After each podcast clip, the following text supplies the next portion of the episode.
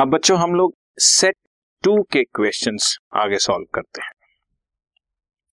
Set 2 में question number 1, 2, 8 तो same ही थे। सेट क्वेश्चन नंबर 9 देखते हैं। Scooters India limited is registered with an authorised capital of rupees 50 lakh divided into 5 lakh shares of 10 each. लेकिन अभी कंपनी ने सिर्फ 1 लाख शेयर्स ही इशू किए हुए हैं, जिसपे एप्लीकेशन एंड अलॉटमेंट पे 3, फर्स्ट कॉल पे 2 and second and final call पे 5 रुपीज हमने मंगवाए हुए हैं। फुली सब्सक्राइब्ड इशू था, ये सारा पैसा मंगा लिया, लेकिन 1000 शेयर्स पर second and final call receive नहीं।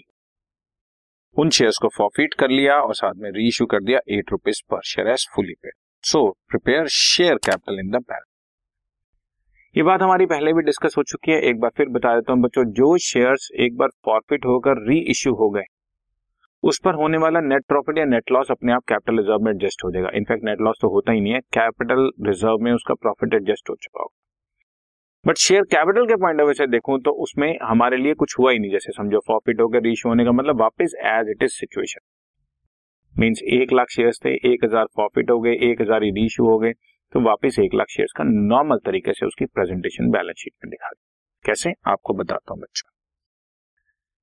पहले मैं नोट्स टू अकाउंट बताऊं। ऑथराइज शेयर कैपिटल में ऑथराइज कैपिटल है 5 lakh shares of 10 each 50 lakh.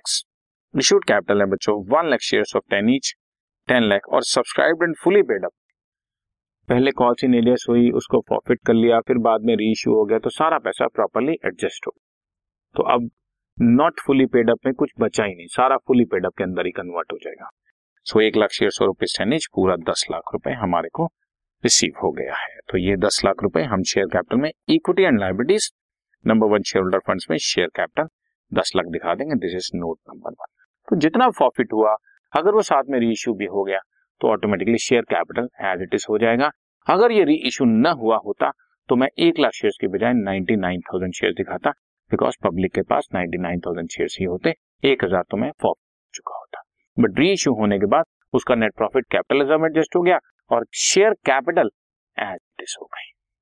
ठीक है बच्चों, तो शेयर कैपिटल के पॉइंट ऑफ व्यू से हमारे को इस क्वेश्चन में कोई फर्क नहीं पड़ा, क्योंकि अगर किसी ने पैसा रोका भी तो मैंने फॉरफिट करके री इशू। Okay, done.